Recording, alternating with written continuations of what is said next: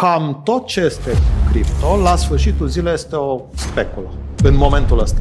Nu crezi că noi ca oameni suntem Că... Speculanți. Ba da. ți s-a părut o bulă?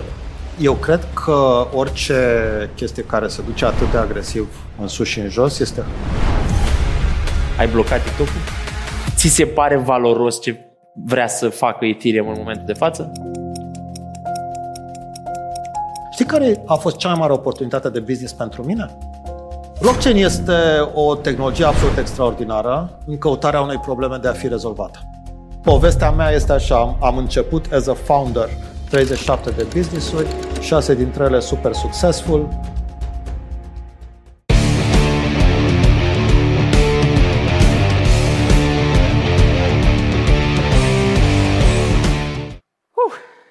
Ce bine îmi pare să vă revăd pe cei câțiva pe care chiar pot să vă văd.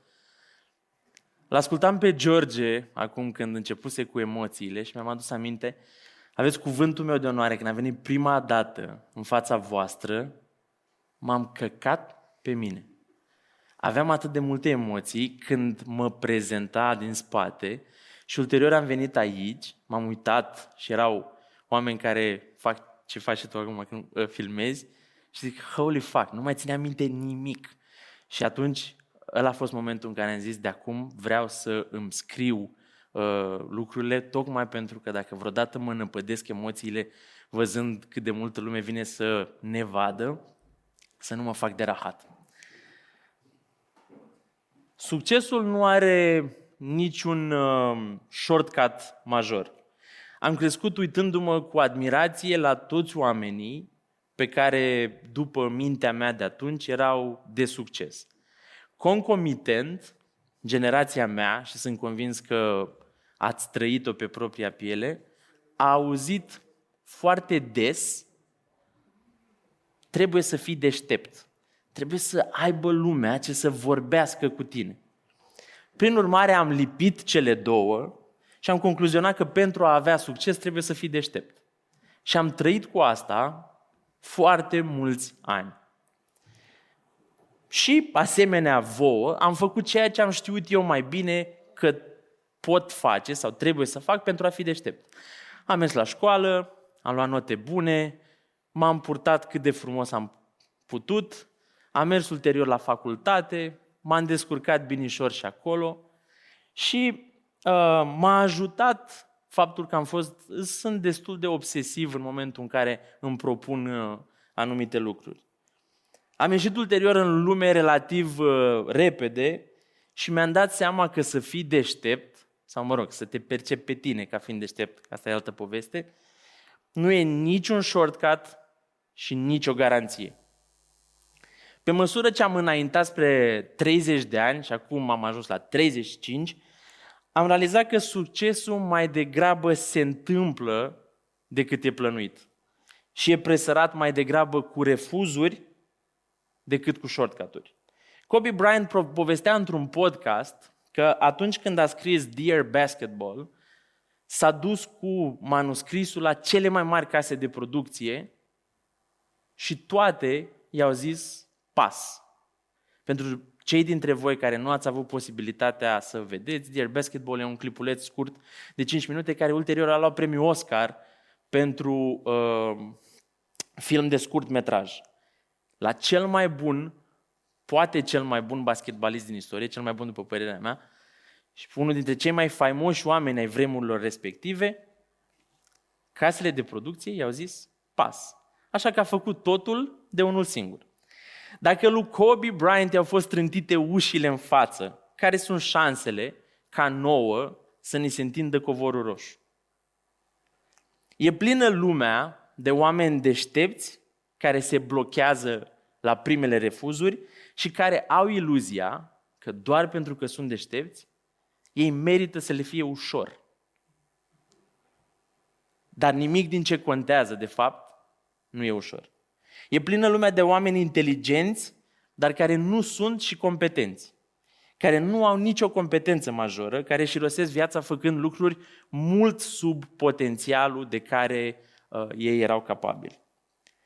Toate lucrurile care contează ni se întâmplă doar dacă parcurgem drumul la nevoios de la inconștient, incompetent, conștient, incompetent, conștient, competent și the Holy Grail, inconștient, competent. Aga- a- angajamentul nostru la Stakeboard Talks și de trei ani de zile pentru cei din uh, comunitatea Stakeboard Academy e că aici e locul unde oamenii cool și competenți se întâlnesc pentru a vorbi despre tehnologie, despre business, despre viitor și despre România. Primul meu invitat este un as între ale antreprenoriatului. Am mai, uh, aș fi vrut să filmăm cele 20 de minute pe care tocmai le-am discutat uh, până să uh, vă strângeți voi. România cred că poate fi schimbat în bine, în egală măsură, atât de politicieni, cât și de uh, mediul de business și de companii. Mergând mai departe, cred că e important să găsim resurse pentru a încuraja crearea de produse tech locale și mai puțin outsourcing-ul. Dar nu poți inova fără să fii comod cu ideea că vei eșua și fără să ai bani. A construit produse de succes, iar apoi s-a așezat în barca visiurilor care joacă un rol esențial în încurajarea inovației românești. Ajutați-mă să-l primim în rândul nostru pe Radu Georgescu. Skateboard Talks.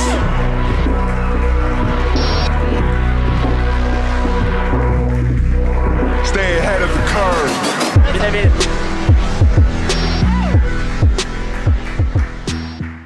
Ai văzut ce frumos te-am prezentat? S-a auzit? Salut, mersi frumos. Uh, highly undeserved, dar uh, mulțumesc mult de tot. Cu drag. Te-am amenințat cu întrebarea asta. Mi-e frică deja. Când eram... Când era plăcă la mama. Fix. Când eram copii, La mama. uh, toți am trecut prin diferite faze Hei, ce ploaie și ce vânt. în care ne imaginam ce vom face când vom ajunge adulți.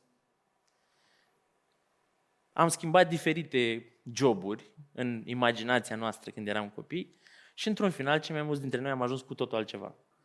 Care-i povestea acestui traseu imaginat în copilărie? Tu mai ții minte ce ți-ai imaginat în copilăria ta? Sunt cu 20 de ani mai tânăr ca tine. Mulțumesc! Pe bune. Uh, Băi, greu, deci de, după o vârstă nu prea mai aduce aminte chestii. Nu-ți aduce aminte ce, ce-ți doreai să fii când ai să fii mare? Ce job vrei să ai? Ce te fascina? Băi, uh, eu am fost copil pe vremea lui Neanicu. Mă fascinau ca pe băieți fotbalul. Jucam în parcare în fața blocului. Uh, După aia, în liceu m-am apucat să fac uh, pe bani proiectele colegilor mei. Uh, Ceea ce, interesant, uh, nu știu, nu cred că am avut vreo viziune despre viața mea. Prima dată când am avut o viziune despre ce vreau să fiu a fost în anul 5 de facultate, când m-am îndrăgostit irrevocabil la prima vedere de calculatoare. În anul 5. În anul 5 de facultate, în anul de grație în 91. Deci n-ai povestea aia care m-am visat întotdeauna să fiu, să devin, să... Bă, dacă vrei, creăm, adică Nu, nu, putem. nu, nu, nu, nu. Doar, doar, Nu e doar nicio dacă n-ai... problemă. Nu, că e... Nu. Nu, niciodată n-am știut ce vreau să fac. Mama inginer, tata inginer, o să fiu și eu inginer. Mulțumesc, la revedere, am dat la TCM. Tu ai trăit vreodată cu sentimentul că dai totul, dar munca nu ți este apreciată? Așa mă simt și eu acum când te uiți la mine, îți place munca mea, dar nu dai like. Da like! Și subscribe, că nu costă bani și te poți răzgândi oricând. Cum te-ai îndrăgostit de calculator? Am intrat într-o sală cu calculatoare, tadam, și a fost love at first sight. Pe fii atent, făceam proiecte, făceam proiecte pentru colegii mei, și la liceu și la facultate. Și cu proiectele era destul de clar. Uh, Primeai datele, calculai, te apucai, desenai. Două ore, 10 lei. Două ore, 10 lei. Mai vrei 10 lei, mai faci două ore. Mai vrei o bere, mai lucrezi două ore. Foarte liniar. Da? Păi și la calculatoare, de, deci a fost așa, a fost o epifanie. Am înțeles că lucrezi șase ore fără programezi, fără să primești nimic, uh-huh. și că șase ore moca, știi? J-curve, am aflat eu după aia că se cheamă. Uh, După care primești datele, le bagi, print, le bagi, print, le bagi, print. Stai seama, adică 2 ore 10 lei, 2 ore 10 lei, 10 secunde 10 lei, 10 secunde 10 lei, curbă exponențială, mamă, spectacol. Ai zis de 10 lei, 10 lei, 10 lei. Whatever it was, nu mai știu. Trebuie să te întreb. Care a fost, cum ai perceput banul de-a lungul vieții tale? Când erai mic, cum te raportai la el? Când ai ajuns în facultate, cum te raportai la el? Când ai avut primul business, cum te raportai Auzi, la el? băi, dar chiar sunt bătrân, vorbim așa despre întreaga carieră, Da. mai ales să, mai să-mi dai premiu pentru întreaga carieră, să mor. Băi, să știi că îl meriți. Ai, mersi. Ești un drăguț. Așa. Da, mai zi. Zim cu banii. Cu banii. Cum te-ai raportat la ei? Uh, păi, când eram mic, era nevoie de ei și mama, tata, ingineri, aveam, adică nu erau cei mai săraci oameni din lume, dar nici bogați în vreun fel.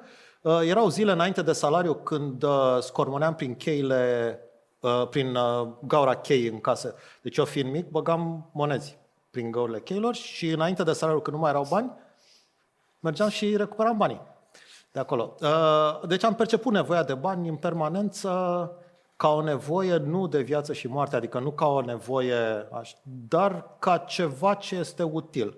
Uh, În liceu am avut uh, nevoie de bani pentru că am avut acea dorință de independență.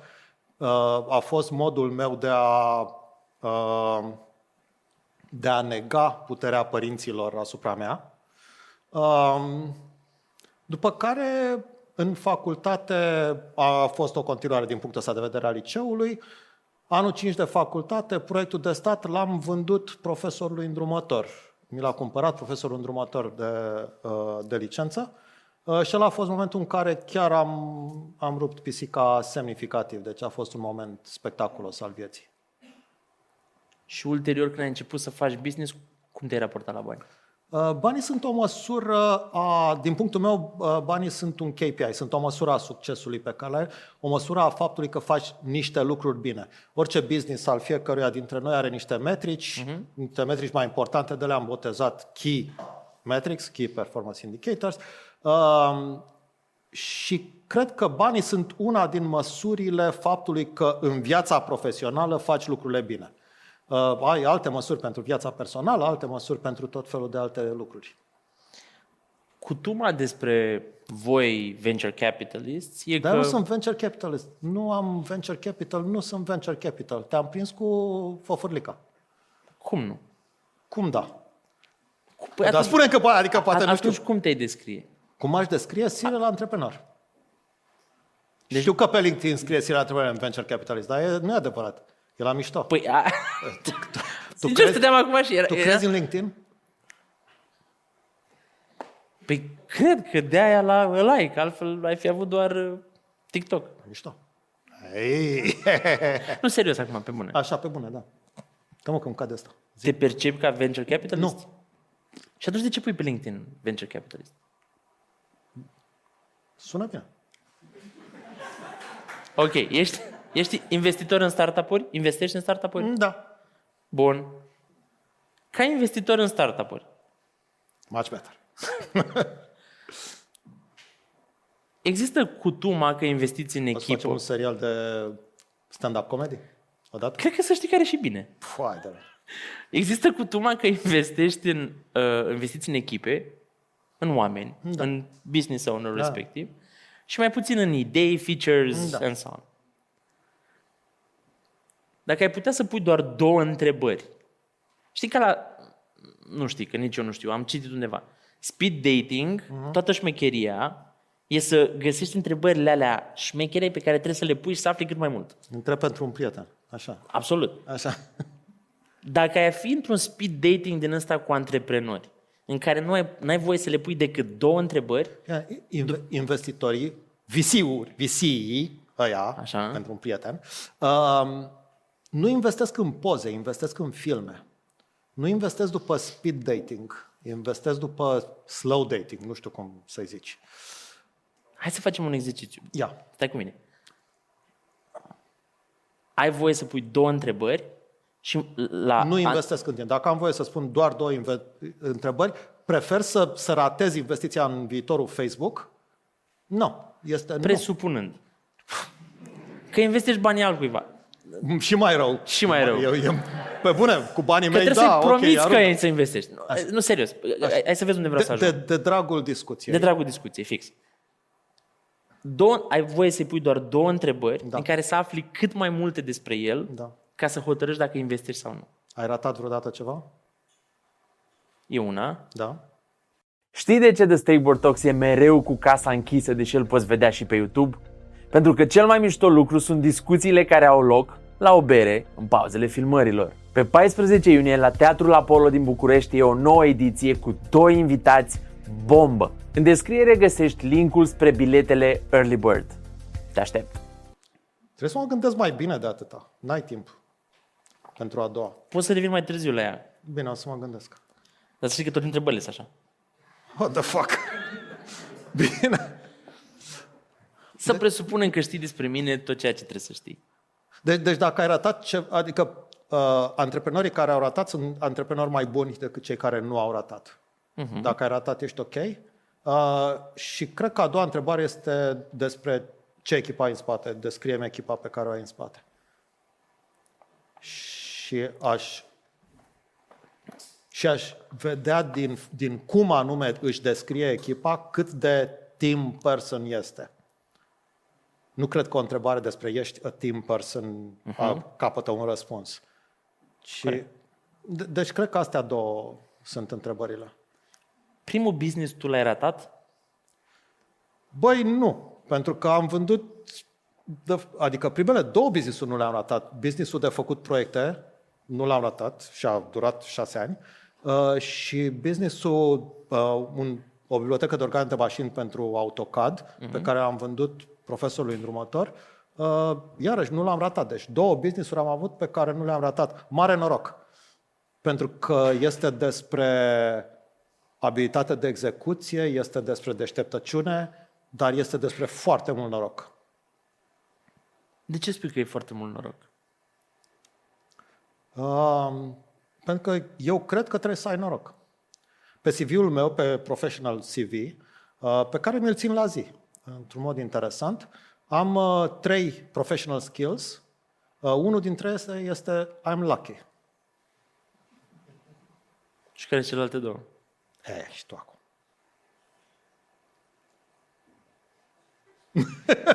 Să știi că aștept să mi le zici. Ok. Abilitatea de a, de a duce um, proiecte în paralel, multiple projects mm-hmm. în paralel, multitasking, whatever you want to say, call it, uh, și um, abilitatea de sinteză.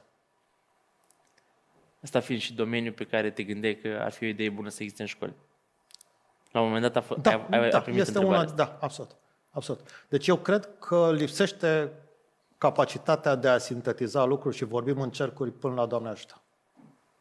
Și vorbim în cercuri prin meeting-uri, frate. Aici noroc că suntem pe scenă, știi? Că altfel probabil că puteam să înlocuim asta cu un e-mail. Zic. Încă n-ai, n-ai, n-ai văzut restul întrebărilor. ok.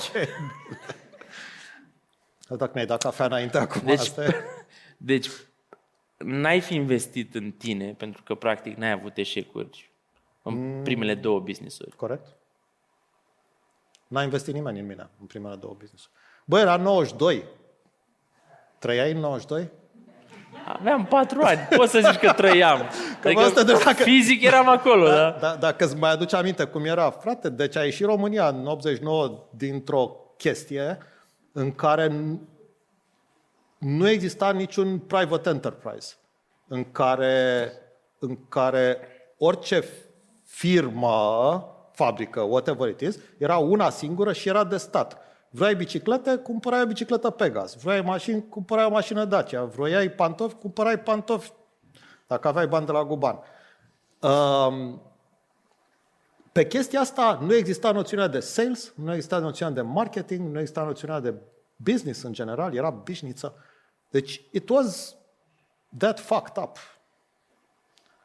Ai spus despre multitasking și e, un, sub- e unul din subiectele care în toată literatura de business e destul de controversat. Unii zic, bă, uh, mai bine stai focus pe o singură poveste și stai acolo și dai până când o, o meșterești. Alții zic, bă, range, te ocupi mai multe, le... Dar da, realizezi ce, cele, cele două de care zic cât de în cele două părți sunt? Da, sunt polarizate. De care... Ca, e- ca, ca la nebuni, știi? Adică e- și așa, și așa. E, e clar de care parte te situezi, dar de care parte crezi că se situează cei mai mulți oameni? A, nu știu. Din experiența ta cu antreprenorii. Adică îi sfătuiești mai mult să facă multitasking sau mai mult să stea laser focused? A, ce îi sfătuiesc eu sau ce fac ei? Ce Hopefully să e același lucru, dar Da, Nu, deci în primul rând eu nu, nu dau sfaturi. Eu nu cred că a da sfaturi este corect. Eu pot să spun ce fac eu. Nici dacă te întreabă? Da, nici dacă mă întreabă. Who am I to give advice? Nu. Nu, nu, nu cred că este corect să dai sfaturi, cred că fiecare dintre noi este diferit. Cred că ce se potrivește pentru mine, dacă ți-l dau ție ca sfat, există un risc semnificativ major să nu ți se potrivească. Și pe chestia asta îți dau un sfat greșit. Ca să pot să-ți dau ție un sfat, trebuie să te, contro- să te cunosc atât de bine și să fiu atât de... să mă pun în locul tău și și atunci e posibil să fie un sfat greșit. Nu, mi, mi se pare atât de pentru mine, mi se pare atât de greșit să dau sfaturi. I would never do that. Pentru că este extrem de probabil să nu fiu în stare să înțeleg cine ești tu, ca om, ca firmă, ca cine îmi cere sfat. I would never do that. Asta cere un grad foarte înalt de empatie, odată. Și doi, mi se... Să dai sfaturi sau... Nu, să ai genul ăsta în care nu mă pot pune în locul tău și atunci nu pot să-ți dau sfaturi. Okay. Și atunci întrebarea mea este, crezi că te-a ajutat în business faptul că nu dai sfaturi? Sigur nu m-a încurcat. Că în general business ownerii știi, vor să zică fă și aia, fă și aia, eu cred că e mai bine așa, eu cred că e mai bine așa. Adică, A, în, în, uh, business-ul eu, tău. eu, eu n-am fost business owner, eu nu am avut business-ul meu. Eu am fost shareholder în business-uri. Este o diferență mare între patron și acționar. Păi când e, făceai proiectele, nu? Erai tu, săreai tu, dădeai cu capul, nu? Da, dar nu era firmă, că era pe vremea lui Anicu, nici măcar nu aveam voie. Era Și- complet ilegal ce făceam. Și cealaltă, după 90, tot n-avea angajați? Nu. Deci eu am, mi-am făcut prima firmă când am făcut uh, proiectul de stat și l-am vândut. Pentru asta am făcut firma, ca să pot să-i vând proiectul de stat. Și atunci care e relația ta cu oamenii cu care lucrezi? Eu sunt acționar în niște companii care au un CEO, altul decât mine, care este CEO de CEO. Nu am nicio relație. Eu, eu sunt chairman of the board. În board uh, avem discuții despre strategie. Cum a fost povestea cu Rav? Spectaculoasă. Trebuie să-mi spui mai mult, că dacă e spectaculoasă... Nu știu. Cum a apărut? Cum a, Adică e, e o cum a poveste, apărut? e din 94 până în 2003. A, Cum a apărut Câți ani ai toată- să-ți povestesc? cum, cum a apărut uh, povestea? Cum te-ai gândit să pui bazele Rav și cum s-a încheiat povestea? Uh, nu m-am gândit eu. De zic, adică cu norocul este mm-hmm. din importante. Uh, e- era în 94 o companie GECAD uh, în care eram eu și încă un prieten uh-huh. uh, și eram doi, eram doi oameni în firma aia, eu eram uh, chairman of the board și el era director general. Deci doi, Doi oameni. șefi. Doi șefi. Așa? Uh, și făceam calculatoare. Uh, și cal- făceam calculatoare, trăgeam fire de rețea, stăteam cu fundul în sus pe acolo, pe sub mese, interesant. Uh, vindeam AutoCAD, instalam AutoCAD uh, și începuse să se audă de virus și antivirus și a apăruse McAfee și am vrut să aducem să distribuim McAfee în România. Am scris o scrisoare trimisă cu plicul la McAfee, uh, 94. Da? Uh, n-am primit răspuns, obvious, um, și nu exista internet, existau BBS-uri. Băi, a prins cineva BBS-urile? E cineva atât de boșoroc ca mine? BBS. Văd o mână acolo. Nu știu cine e, dar salut, te salut, prieten. Bulletin Board System. Aoleo, frate. Tough crowd. Tough crowd. Așa. Nici nu mai știu mai tare. Vezi că uiți de la o vreme să mă...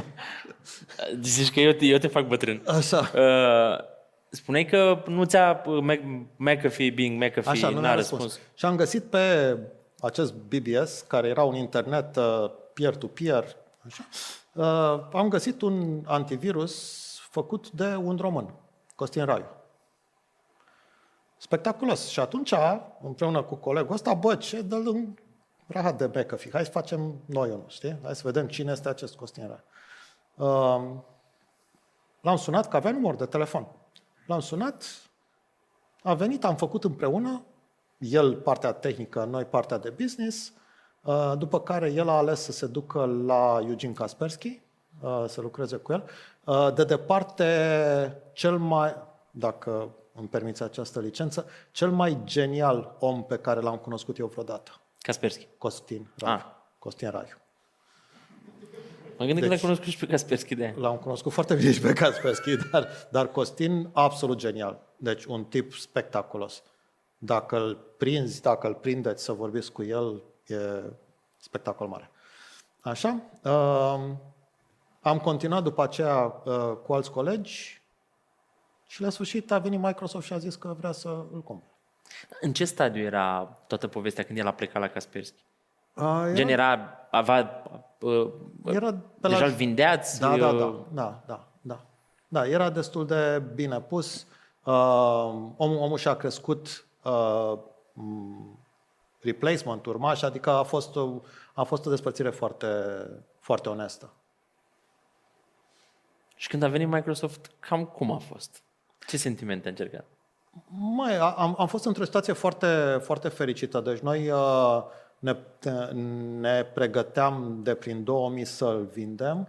Aveam trei potențial cumpărători. Uh, unul era Microsoft care nu avea business de security, altul era IBM care era principalul distribuitor al nostru. Deci noi când l-am vândut e- era un produs distribuit în internațional, uh-huh. era chiar pe bune, știi?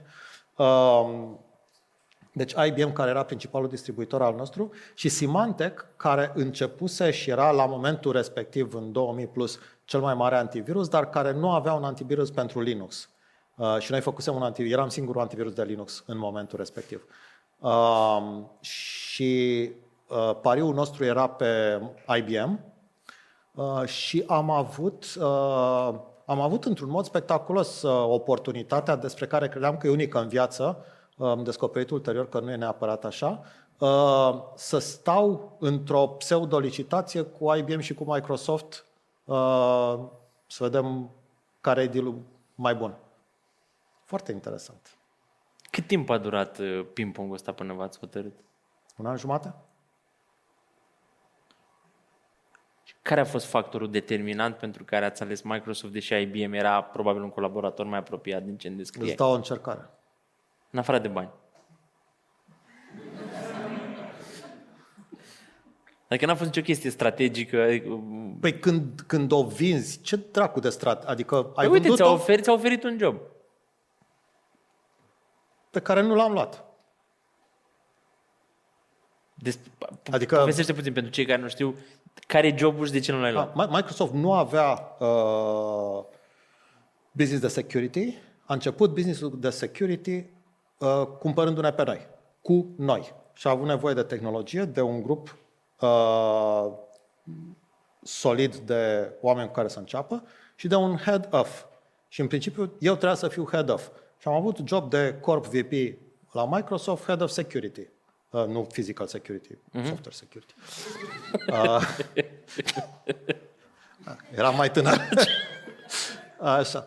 Uh, și uh, doar, doar că era toată chestia acolo în Redmond, nu am vrut să mă duc, deal off, și după aceea am rămas cu un contract de consultanță, trei ani de zile, ca să pun la punct businessul de security. Care a fost dincolo de distanță, deduc că era, deduc că era una din motiv, unul din motivele pentru care nu te-ai dus. Care au celelalte motive pentru care... Că, I don't know, bănuiesc că pentru 99,9% din oamenii uh, din lumea asta să fii head of something la Microsoft, mai ales la o divizie nouă, uh, era fucking dream job. Da, true. Uh, sunt, sunt, sunt multe, sunt multe mai degrabă personale, uh, dar din, din filmul uh, încadrat așa pe bucăți. Toți prietenii erau aici? Toți cei pe care știu că s-au mutat în state, în Canada, era o modă în vremea aia să se mute lumea în Canada, mai degrabă au dus-o prost? Uh, nu neapărat financiar, financiar au dus-o bine, uh, dar... Uh, Bine, tu nu mai aveai mai problema degrabă, asta oricum. Da, da, da, dar mai degrabă nefericiți. Uh, părinții celor care au plecat mai degrabă s-au prăpădit, mai degrabă mai repede decât mai încet. Um, integrarea acolo durează și este grea.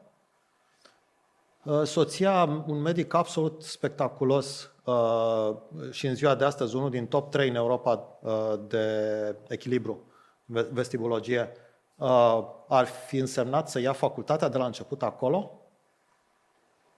N- N-aș fi putut să-i fac așa ceva în niciun fel. Um, am crezut întotdeauna și am constatat că am avut dreptate că oportunitățile de business au fost mai mari de aici decât acolo. Știi care a fost cea mai mare oportunitate de business pentru mine? Ce bine că pui și din întrebările pe care le mai aveam. Da, chiar mă Care? interesează. Așa. Păi nu te întreb. Păi nu știu, îți dai seama că nu știu. A, um, arbitrajul. Sigur nu de fotbal. Arbitrajul de, de business knowledge între coasta de vest a Americii și România. Este absolut imens să călătorești din două în două luni în Seattle și San Francisco, din 2003, să înțelegi cum funcționează lucrurile acolo, să ai prieteni cunoscuți, whatever, acolo, și să trăiești aici având abilitatea, oportunitatea de a arbitra knowledge-ul de acolo cu oportunitățile de aici. Asta n- naște o, o, o sută de întrebări. Um, să le iau pe rând. Ce crezi că ne-ar trebui mai mult din ce au ei ca să spiduim ce avem noi bun? Adică antreprenorii români, ce caracteristică fundamentală ar trebui să preia de pe coasta de vest, din San Francisco, Silicon Valley, Seattle, whatever, pentru ca skillurile pe care noi le avem, edge-ul pe care noi le avem, să fie un leverage și mai mare. Dacă, dacă mă pui să aleg unul, I don't know. Da? dacă mă pui să aleg unul, este abilitatea de sinteză. Eu cred foarte mult că trebuie să fim în stare să sintetizăm lucruri. Dacă îmi dai voie la mai multe, uh, cred că este un mindset complet diferit. Um, Știi care e... Știi, știi de ce Silicon Valley este atât de Silicon Valley și este complet nereplicabil în nicio altă parte a lumii? A lumii? Că toată lumea zice că e the next Silicon Valley, că Moscova la un, la un moment dat, că București, că Berlin, că Cluj, că toată lumea face, Austin, Texas, to- toată lumea face cât un Silicon Valley. Și nimeni n-a reușit, nici măcar în state. Da? Uh, sunt, sunt câteva argumente și I, I'm, I'm gonna go with three. Uh, unu este vremea. The weather. Uh, vremea este atât de bună încât oamenilor cu bani le place să stea acolo. Fair. Vrei să faci uh, Silicon Valley în Austin, Texas? Nu o să-ți vină visiurile, oamenii cu bani acolo. N-ai cum. Adică faci ceva. Faci outsourcing, faci niște chestii. Dar nu faci Silicon Valley. Așa poate să explică un pic și de ce se ridică Florida. De ce se ridică? De ce se ridică Florida în Dar ultimii ani? vremea în Florida este mai degrabă rea. Uh, că e foarte cald vara. Nu, it's not. Nu se ridică. Nu, no, nu. No. Al doilea este învățământul. Deci Stanford uh, nu este nici facultate de business, nu este nici facultate de tehnologie, este facultate de product. Viața noastră este driven by products, not by business, not by technology. Tesla este o, a, a început prin a fi o mașină extraordinară, nu pentru că era electrică, ci pentru că era un produs cu un usability atât de extraordinar, uh-huh. începând cu faptul că nu mai aveai GPS-ul ăla, nu știu dacă ai, ai prins GPS-ul la care... L-am unde, prins, dar nu mă ajută, că eu n-am carnet. Unde vrei să te duci? La point of interest, la... Da? Uh, și al treilea este, din Silicon Valley, despre gene. Gândește-te că oamenii care au ajuns acolo sunt așa. Europeni, din europeni, cei mai complacent au rămas aici, cei mai antreprenori au plecat, din cei care au plecat, cei mai slabi s-au înnecat, cei mai puternici au ajuns. Peste un timp de pe coasta de est, cei mai complacent au rămas acolo, cei mai antreprenori au plecat, cei mai slabi și-a mâncat ursul, cei mai puternici au ajuns pe coasta de vest. Deci după patru filtre, două de antreprenoriat uh-huh. și două de forță, oamenii care au ajuns pe coasta de vest sunt mama și tata antreprenorilor. Acum, fă chestia asta aici în București cu cei care au ales să rămână, ca mine, după 92, după 89.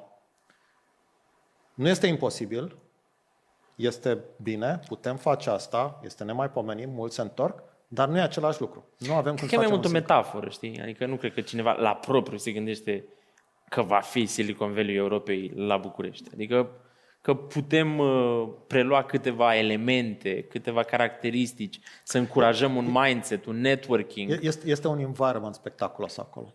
Eu și acum când mă duc acolo, uh, mă întorc încărcat de energie, de knowledge, de orice. Dacă, dacă ar fi să fac ceva, dacă eu aș fi antreprenor acum și ar, și ar, fi, ar fi să fac un lucru, m-aș sui o dată pe an în avion și mă ajunge să stau o săptămână în Silicon Valley. Costă 1000 de euro avionul, acolo un Airbnb probabil că o săptămână te mai costă 500. Uh, mănânci la McDonald's dacă n-ai bani și you are ok. You are not going to break the bank. Și fiecare vizită în fiecare an te schimbă și te, te face mai bun în antreprenoriat. cred că ai dreptate și de curând am, m-am întors și eu tot de acolo și cred că ai mare dreptate în ceea ce spui.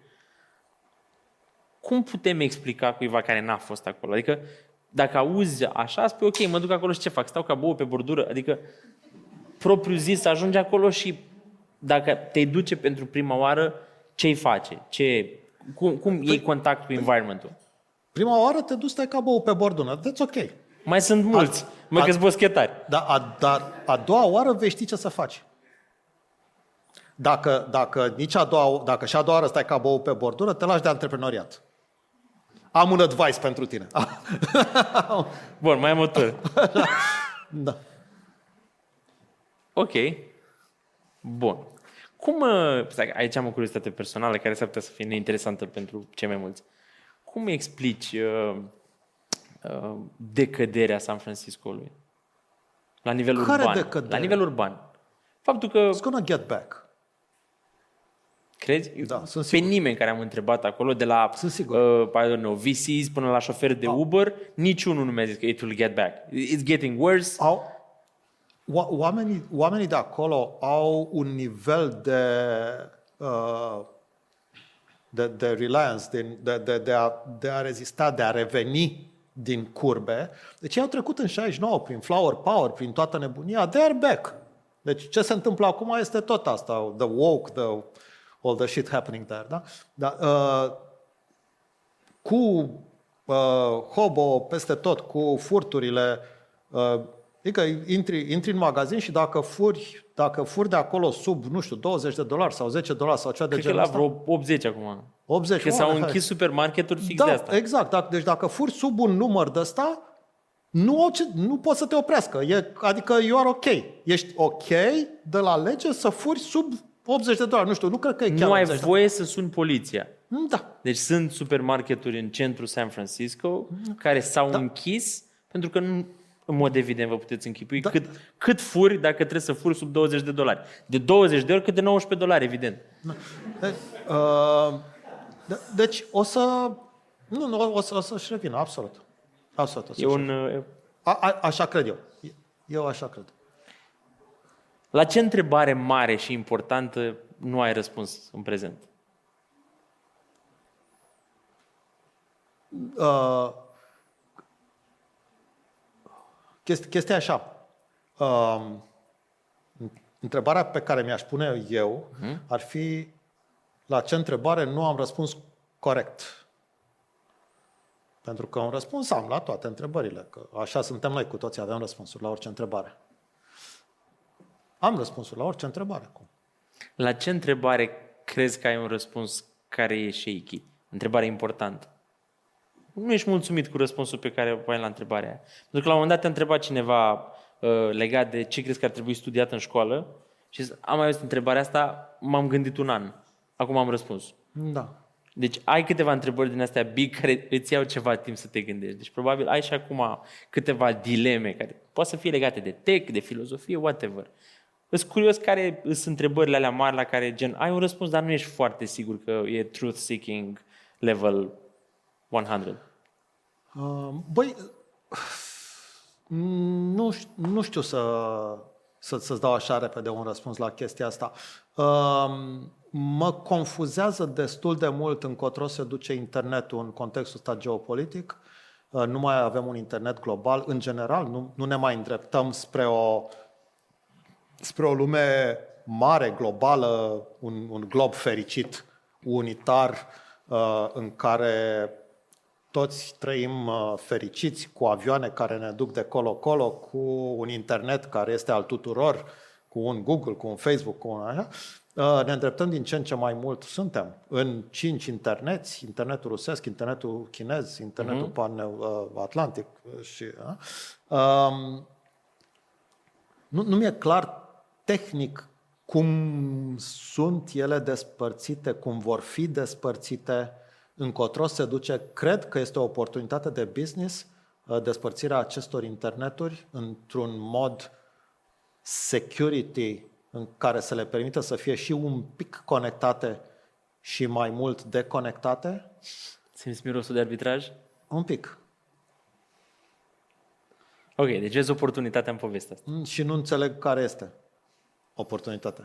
adică, așa? Uh, cred că mai sunt niște oportunități în, uh, în aer. Uh, cred că producția de silicon este o oportunitate. Cred că în 5-10 ani va ieși din China și întrebarea este cum produci silicon într-o Europa care nu are materie primă și cum gestionezi chestia asta. Uh, E o, o potențială oportunitate foarte interesantă. Uh, Mă întreb cât de etic este să gândesc că producția de armament este o oportunitate imensă. Dar ți se pare? Ție nu. Ba da. Doar că eu n-am dilema aia etică că nu m-am gândit niciodată să fac eu. Nici, nici eu nu mă gândesc să fac eu, dar, sunt, dar, dar mă întreb, dacă, da, eu mă întreb că dacă tu mă întrebi acum care sunt oportunitățile, ați răspunde că producția de armament este o oportunitate de business, este ceva mai degrabă etic sau nu? Dar e adevărat. Așa pare. Că dacă e adevărat, we, we, you can't argue reality, știi? Etic, neetic, reality is reality. Fair enough. Hai să te întreb de AI. Îți dai seama că am 247.000 de întrebări legate de AI. Auzi, da, la Bitcoin când ajungem? Imediat. Imediat. Imediat. M-ai adus aici să faci mișto de mine. Nu, nu, nu, nu, nu, nu, nu. Fii atent. Am citit ce ai scris de curând legat de contentul care a suferit modificări în ultimii 10-15 ani, să zicem. Și cumva mi se pare că perspectiva ta, odată cu apariția AI-ului, este extrem de contrarian. Adică toată lumea crede că se democratizează conținutul, afa, o, o, o, dar tu crezi un doar pic ca, altfel. Doar ca să mă citească lumea. Nu cred. În ceea ce... Și am, mi-am scris întrebarea pentru că mi s-a părut important. S-au petrecut o serie de schimbări în, în care lumea nu a mai plătit pentru presă. Lucru ce a forțat jurnaliștii să scrie cât mai bombastic pentru a atrage clicuri, vinde ads-uri, care a, re, a redefinit presa. AI-ul ieftinește și mai mult crearea de conținut. Cum poate fi scrierea de conținut autentic, sustenabilă, moving forward?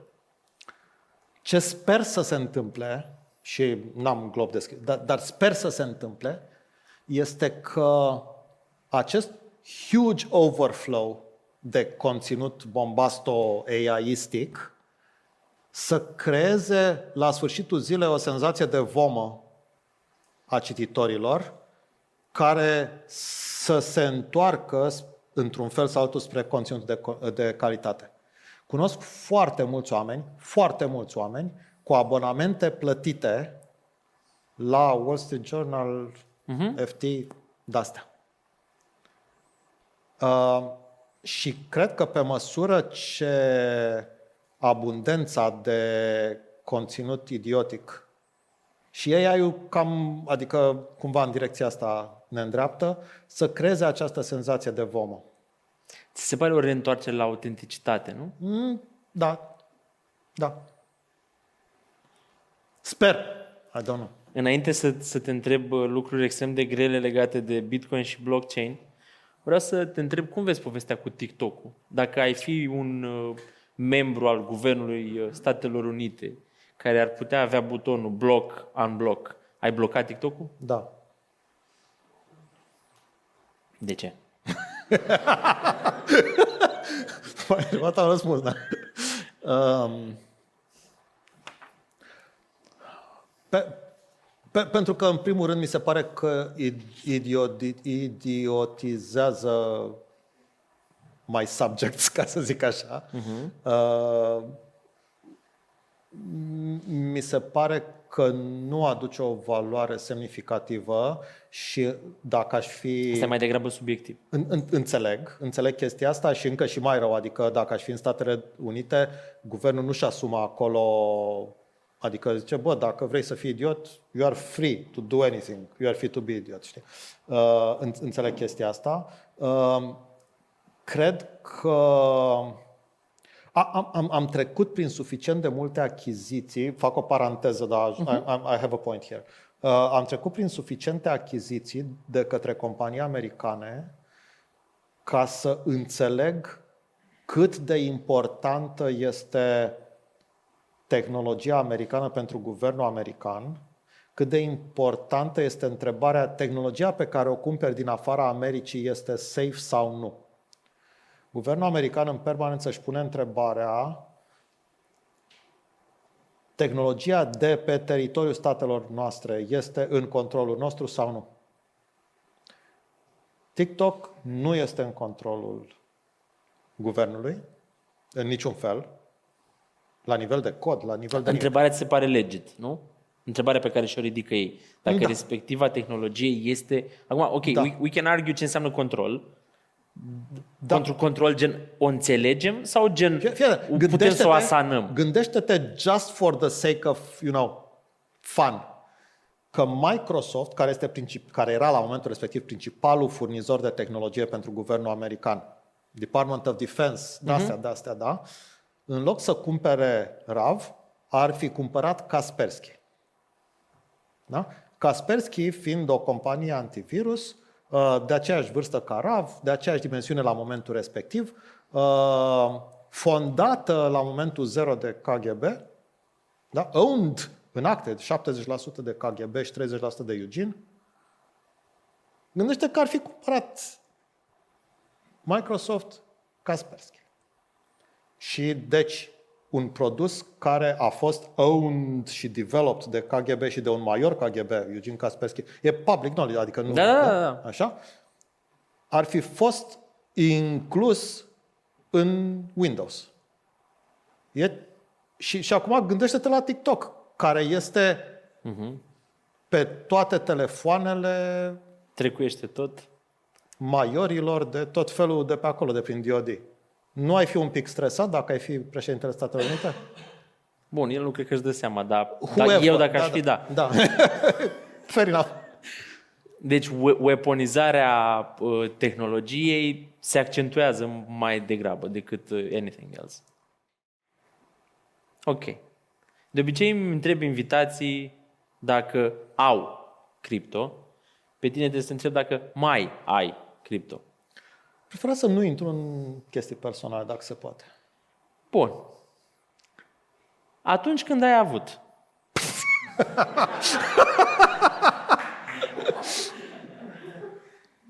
când ai intrat în contact cu uh, tehnologia blockchain, ce te-a atras și de ce ai construit un business în zona asta?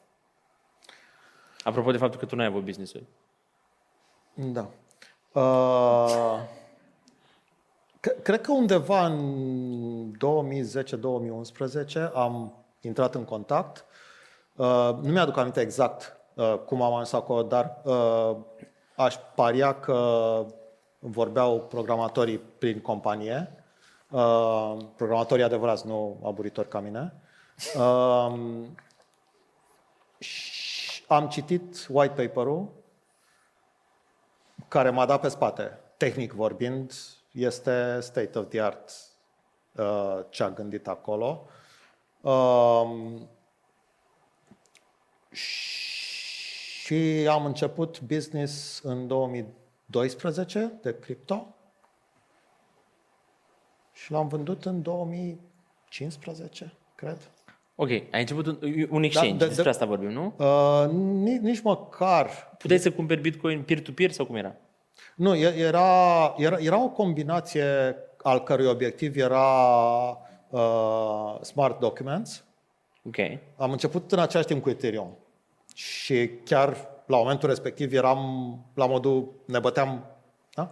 Uh, și încercam, pentru că nu aveam cum să-l finanțăm, să-l finanțăm printr-un payment gateway de cripto. Uh-huh. Și să punem practic pe tot ce înseamnă payment gateways, pe PayU, pe alte de-astea, să le dăm care puteau încasa uh, valuta 1, valuta 2, valuta 3, să poată să încaseze și uh, Bitcoin la momentul respectiv.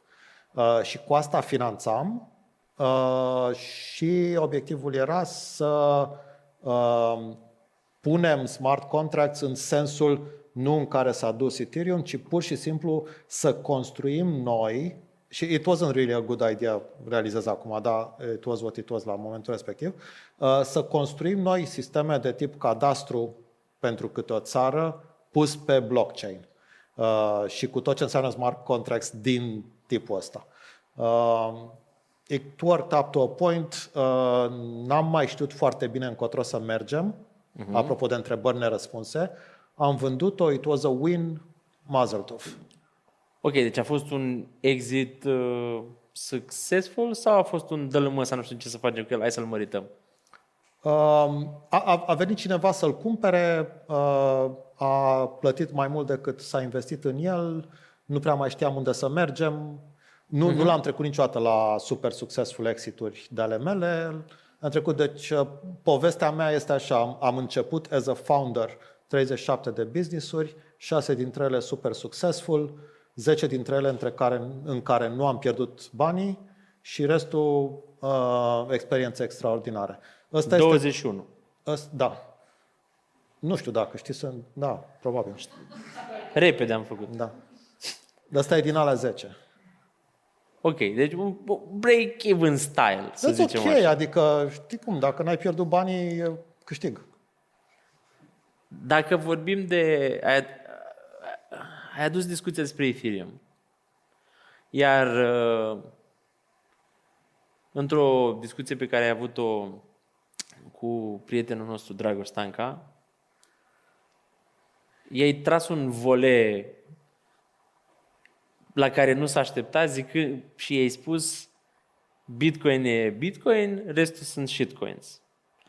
iar Dragoș, după ce și-a revenit din pumni, a zis, ok, dar toate, toate. Aia- Mie aia mi-a plăcut. Aia, aia a fost cumva uh, momentul cel mai dramatic. Ai zis tu și ai zis, ok, am mai auzit asta și de la alți oameni, nu n- n-am avut dra- darul de a mă mira. Dar mirarea lui Dragoș m-a mirat și pe mine. După Și ce... Da, da, da, da, da, da, da. Întrebarea mea e, ți se pare Întrebarea ta e, da, toate, toate? Nu, ai, ai văzut cumva plecând de firmă de pe loc, ai văzut valoarea smart contracts-urilor pentru că ai, uh, te-ai gândit să-ți petreci timpul acolo, că și aia e o opțiune care puteți să petreci timpul în oricare alt business. Că sunt convins că mai aveai vreo 30 de idei. Ți se pare valoros ce vrea să facă Ethereum în momentul de față? da. Ți se pare că ETH-ul ca monedă în sine e utilă, e inutilă, deservește vreo, I don't know, vreo utilitate? Putea să existe Ethereum fără monedă?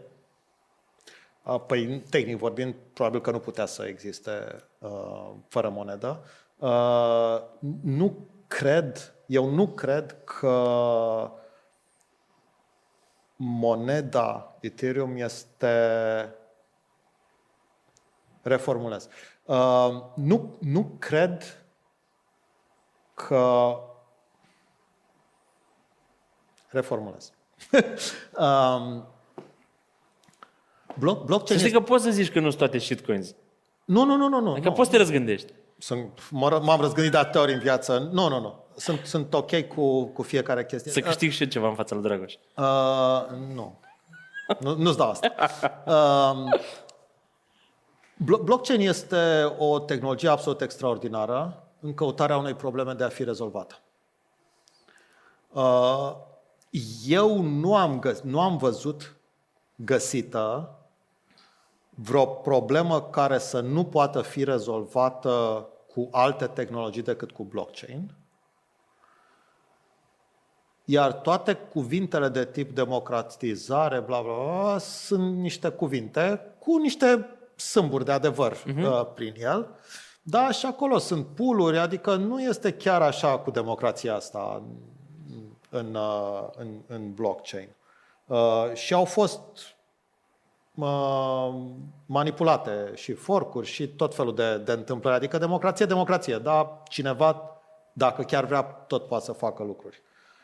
Um, în, în contextul ăsta, tehnologia Ethereum este din nou foarte mișto.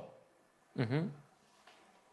Noțiunea de smart contracts cred că este una din potențialele, din puținele potențiale viitoare aplicații ale blockchain-ului. Să mă opresc când încep să spun prostii. că- Nu, nu, nu, nu, nu, nu. A- sunt ale tale. I will not give Da, you that. oprește-mă, te rog. No, I will not give you Please. Salvează-mă. Așa. Um, de, de, deci, cred că poate să aibă sens. Acolo unde începe să se ducă tot ce înseamnă Web 3.0, tot ce înseamnă NFT-uri, nu în zona de collectibles, care și alea sunt la zona shit, după părerea mea, ci în zona de smart contracts, NFTs. Da? Um, cred că și, și vezi te disclaimer pun, cred că eventual potențial în viitor Normal. va, va putea să aibă, uh, să aibă sens. Uh, de aici până la a specula o cripto, uh, cred că este cale lungă. Când zici speculat, te referi la valoare? Da, da. Și cred că este cuvântul cel mai important. Cred că cam tot ce este cripto, la sfârșitul zilei este o speculă. În momentul ăsta. Nu crezi că noi, ca oameni, suntem Nu- nu. speculativi de fel? Adică Speculanți. speculanți. Ba da, Nu crezi că speculăm oportunități cu toții. Eu, eu speculez acel arbitraj între, între cele două. Ba da. și nu ți se pare inerent? Dar n-am zis că este, că este non-etic sau că Da, da, e, da, e da. în Nu, niciun fel. încerc, încerc doar să-mi dau seama uh, dacă nu e cumva baked in the cake. Apare o tehnologie nouă care are, vine la pachet cu câteva chestii monetare care pro, sunt în jurul Cred- banilor. Cred, cred că moneda în sine și probabil că sunt prea bătrâni sau whatever. Cre- Eu, eu cred că moneda în sine, ca cuvânt, este o chestie care trebuie să fie mai puțin speculativă decât sunt coinurile în ziua de astăzi. Păi da, da, Cred că noțiunea de monedă ar trebui să fie mai puțin speculativă. poți să zici altfel, adică dacă te deranjează cuvântul. Nu-i zici altfel, asta este, vezi că nu-i zici altfel. Dacă îi zici că este un investment asset class, da? cum sunt share-urile pe bursă, da? Ceea ce apparently asta ar putea deveni dacă... Asta putea, de, de, Dacă- dar asta este o poveste într-o lume paralelă. Ele nu sunt asta, ele sunt coins. Stai, Radule, că ăștia vor acum să le facă securities, nu? Păi să le facă și apoi avem altă discuție. Ne întâlnim Păi pe stai, cuvânt. dacă... Stai, stai puțin. Hai să ne întâlnim. Păi stai puțin, Nu, că ai- aici cumva... Ele nu sunt. Deci SEC-ul... Dacă te, este- stai dacă așa. te uiți la taxe a- astăzi, dacă tu vinzi acum Bitcoin și te duci la mm, ANAF Mhm. să le declari, ele nu sunt securities. Hai să facem abstracție puțin de România și să, să, Oriunde. în Statele Unite. Deci, în momentul de față, CFTC a zis Bitcoin e commodity și toate sunt commodities. SEC a venit și a zis, domne, Bitcoin nu treaba voastră ce faceți cu el, dar restul sunt securities. Deci, în momentul de față, dezbaterea nu mai este dacă sunt sau nu sunt în new asset class. Deja e a fact, e standalone fact. Doar că toate entitățile astea de 3 și 4 litere din Statele Unite se contrazic că fiecare vrea să ia pe spuza lui să uh, regularizeze, să uh, reglementeze el uh, Corect. respectivul mediu. Hai să, hai să vedem unde se duc and then we speak. Ok. În, în, mo- în momentul actual este nereglementat, uh, indiferent ce zic ăștia. Ele se cheamă coins. Lumea încearcă mai mult sau mai puțin disperată să le trateze în diverse forme. Uh-huh. Diversi oameni, cum am fost și eu, uh, creează companii, structuri în care să folosească oportunist corect, că așa suntem oportuniști când vrem să facem un business, da? să vedem oportunitatea, uh, în- încercând să le folosească mai ca coins, mai ca tokens, mai ca whatever și eu vin și spun că abordarea acestor instrumente ca coins este shitty. Că de asta am spus, da? Coins, shitcoins. Da? Deci abordarea lor ca monedă, eu cred că nu este the right thing to do, este highly speculativă și că mai bine tragi niște bilete la loto decât să... Am putea să te oprești până la asta cu loto. Just saying. Este, Era așa de frumos, ajunsesem pe un pod comun până acolo. Ai venit asta cu loto. Bun. O lăsăm pe asta cu loto. Când Bitcoin s-a făcut 20 de mii, să zicem că încă era în piață. Ți s-a părut o bulă? Deci vorbim de 2017, da? Uh, în perioada aia de timp, toți oamenii cu care vorbeam, între 2010 și 2000,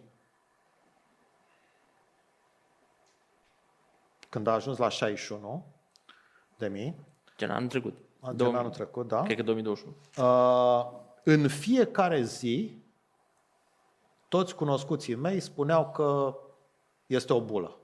Tu mă întreb dacă la 20 de mii era o bulă. Păi nu, că s-a dus la 20 de mii, s-a prăbușit la 3-4 mii și după aia s-a dus din nou. Că unde vreau să ajung e că vechea poveste. Dacă e o bulă, nu se rebulește, ca să zic așa. Adică se duce odată la 20 de mii, după care se duce dracului. Faptul că, și aici e fix ce spunea Felix, că Felix a zis, bă, eu am început să-mi pun întrebări când s-a dus aproape de zero, a zis, gata, tati, s-a dus, e moartă. Bă, dar de la zero s-a mai dus odată. Bă, când s-a mai dus odată, zic, bă, stai la că să mă uit un pic mai atent. Și întrebarea mea e, se duce la 20 de mii, coboară la 3-4 mii, tot pe același caracter speculativ, volume mici, bla, bla, bla, și apoi se duce la 69 de mii. La 69 s-a dus, nu la 61? Unde s-a Știu, dus? știu că suferi, dar aia e 69. Adică, gen, știu că e distanța mai mare decât credeai. Și întrebarea mea e ceva care face higher highs, ca să zic așa, higher lows, higher highs. E o bulă? Poate fi The Tulip și toate alte uh, nebunii din astea cu care a mai fost asemănată, crezi că poate să treacă de acel 69 de Eu, mii? eu, cre- eu cred că orice chestie care se duce atât de agresiv în sus și în jos este highly speculativă și mai bine ai comparabilă la loto. Dar Să știi că și Facebook a, a scăzut vreo 60% într-un absolut, an. absolut că da.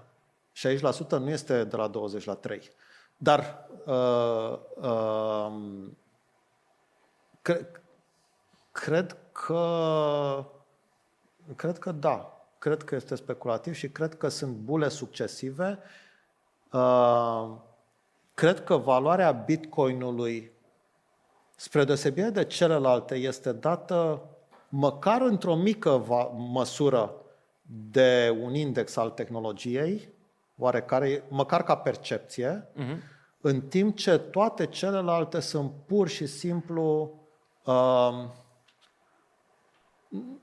a, a, îmi vine să spun manipulate, dar nu manipulate la modul că e cineva care vrea să facă chestia asta, ci pur și simplu se întâmplă, mai vine dobitocul de Elon, mai zice ceva de Dogecoin și se mai întâmplă câte o chestie, știi?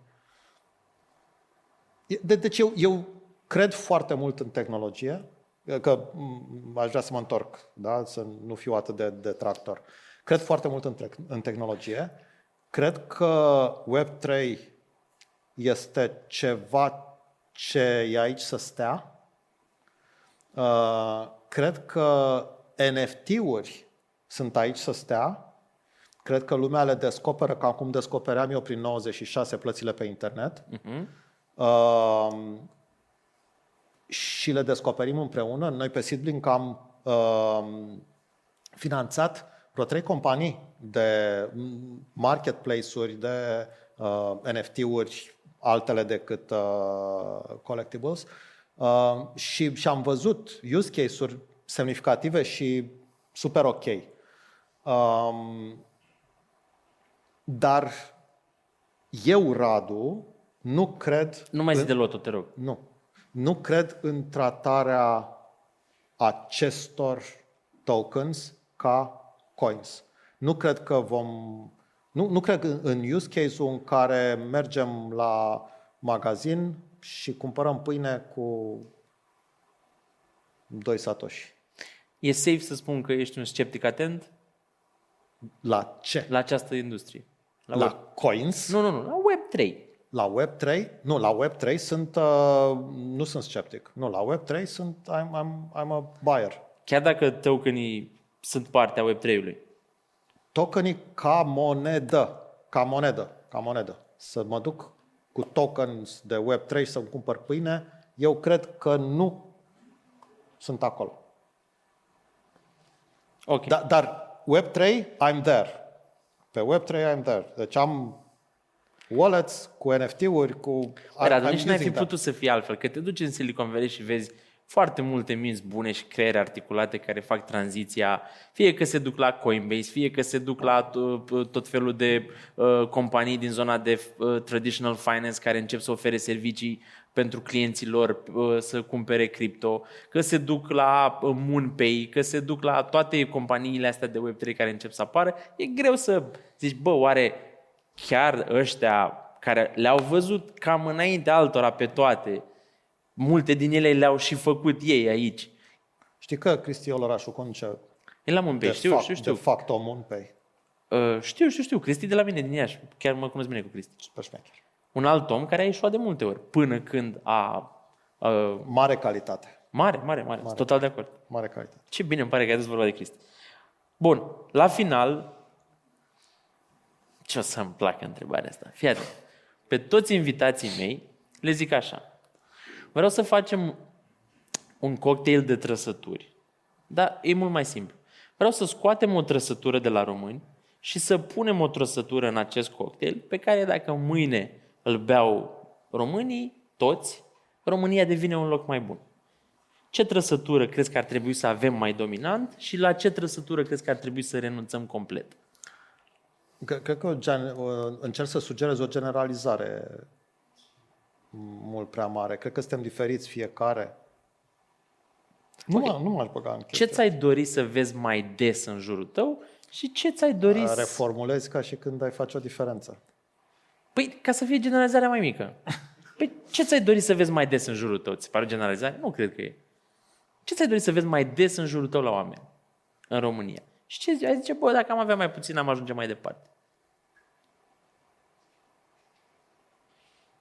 Precizie? Ok? Asta punem. Ce scoatem? Asta punem. Ce scoatem? Scoatem inversul, scoatem anarhia. Ți se pare că avem o tendință spre anarhie? Da. Mi se pare că eu văd în jurul meu o tendință spre anarhie. Ok. Nu m-am gândit niciodată la asta. Mi- Dar, dar, mi- mi- acum mi se- că zici, mi se pare că da. I, I see why you say that. Uh, Mi se, mi se pare că mergem cu mașina pe linia de tramvai unde n-ai voie și polițistul din intersecție ne face semn, hai, treci mai repede, treci mai repede, știi? Against the law. Da? Și dacă lui se pare ceva, te scoate din rând și te oprește. Pf, ai trecut pe linia de tramvai, să mori tu! Știi? Două, zim două cărți pe care tinerii antreprenori care se gândesc să facă primul business pe care să rateze, ar trebui să le citească. Who am I to say that? Reformulăm. Două cărți pe care Radu Georgescu, înainte de primul lui business, ar trebui să le citească.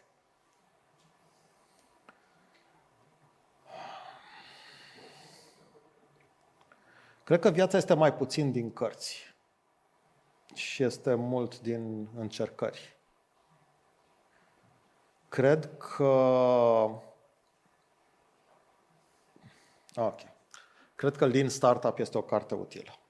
Uh-huh. Dacă mă împinge așa. Chiar cred că e. Da. Uh, Apropo de structură, precizie. da. Uh, și a doua aș pune o beletristică. Multă lume a răspuns cu beletristică, să știi. Da.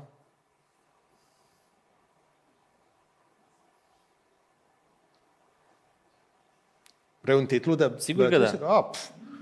ok. Uh, nu știu. Uh, Trebuie să înțeleg că ne putem așa uita unul la altul fără să zicem nimic orice- prea putem, mult timp. Putem, putem, putem. Sunt de acord. Uh, um, nu știu, uh, aș, aș lua trilogia asta lui Ken Follett, care mi se pare o înțelegere semnificativă a trecutului apropiat. Într-un mod foarte ușurel. Bun. O să luăm o întrebare, maxim două din public. Geo, dacă ai microfonul la îndemână. Bună seara! Neața. Ionuț e numele meu. Voiam să vă întreb dacă tot ați găsit o utilitate în NFT-uri Ra, Radu față mă de... intitulez, dacă se poate. cu Radu. da, Radu. Voiam să te întreb, te salut. Voiam să te întreb dacă tot ai găsit o utilitate în NFT-uri mai mare decât în tokens și coins. Te-ai gândit vreodată la nivel de idee la o colecție de NFT? La o colecție de NFT. Orice, cu utilitate sau fără. Uh, Doar de dragul de a te gândi. De, de gândit m-am gândit absolut, mă gândesc la un milion de chestii. abs- Da, da, și, uh, da. Uh, cred că NFT, din nou, cred că uh, NFT-uri ca collectibles, pur și simplu, monkey type of things, uh, sunt, sunt stupide și cred că etic vorbind nu aș... Probabil că aș putea să fac niște bani din chestia asta, adică why not, știi? Dar nu cred că m-aș simți bine. Uh, și să atașez valoare NFT-urilor ăstora, uh, nu mi-a fost clar cum, mărturisesc că nici nu am timp foarte mult în momentele astea pentru că sunt implicat în Seedling și Nimity în care chiar muncesc like 16 ore pe zi Um, și nu, nu, nu mi-e foarte clar ce aș putea, uh, ce valoare aș putea pune. Um, Dar am, uh, am făcut eforturi, efortul de a înțelege, de a crea colecție, deci eu am mintuit colecție. Uh, Pot să am făcut toți pașii astfel încât să pot, uh, să, să pot pune uh, așa ceva în piață, dar uh, îmi trebuie prea mult timp și efort ca să construiesc ceva valuable. Deci virusul este. Mai rămâne doar să răspândească. Mersi frumos. Altă întrebare? Dacă nu, uite, este întrebarea acolo, sus. Întotdeauna este întrebare de pe centru sus, unde se ajunge cel mai greu. Salutare, Radu. Neața. Marius Mora, omologul tău din 2015. Noi suntem în Tokyo, avem un exchange de criptomonede și nouă ne place foarte tare această zonă. Ne-a dezamăgit așa ușor ce ai zis tu mai devreme, dar o să trăim cu asta.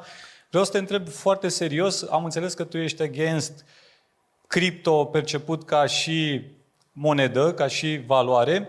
În schimb, eu personal cel puțin și cu o susținere puternică din partea comunității de investitori, o vedem foarte mult către zona de asset, de o clasă nouă investițională, cu grad mare de risc, adică uh, ne asumăm foarte tare acest lucru, dar cum o vezi tu ca asset investițional, așezat în vârful piramidei investiționale, după zona de stocks, ETFs, zona de startup-uri pe care o faceți voi pe Seedblink, cumva noi acolo o vedem.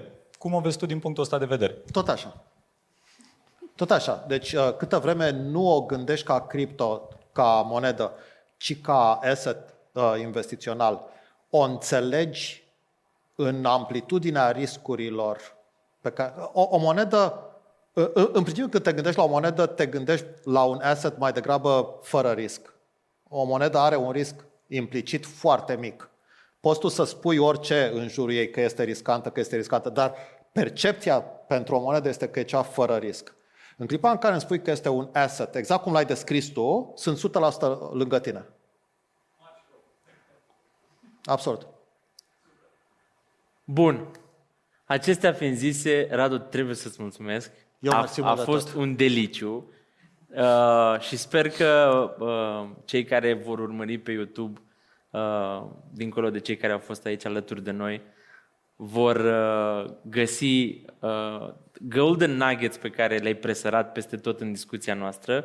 Oricum, noi vom avea grijă să le scoatem și să le popularizăm, că that's what we do. Acestea fiind zise, mergem la bere și ne, aș- uh, ne vedem ulterior cu Cătălin Muraru de la Roton. Super. Mersi mult de tot. Mersi frumos. Mersi tare mult! Mersi mult.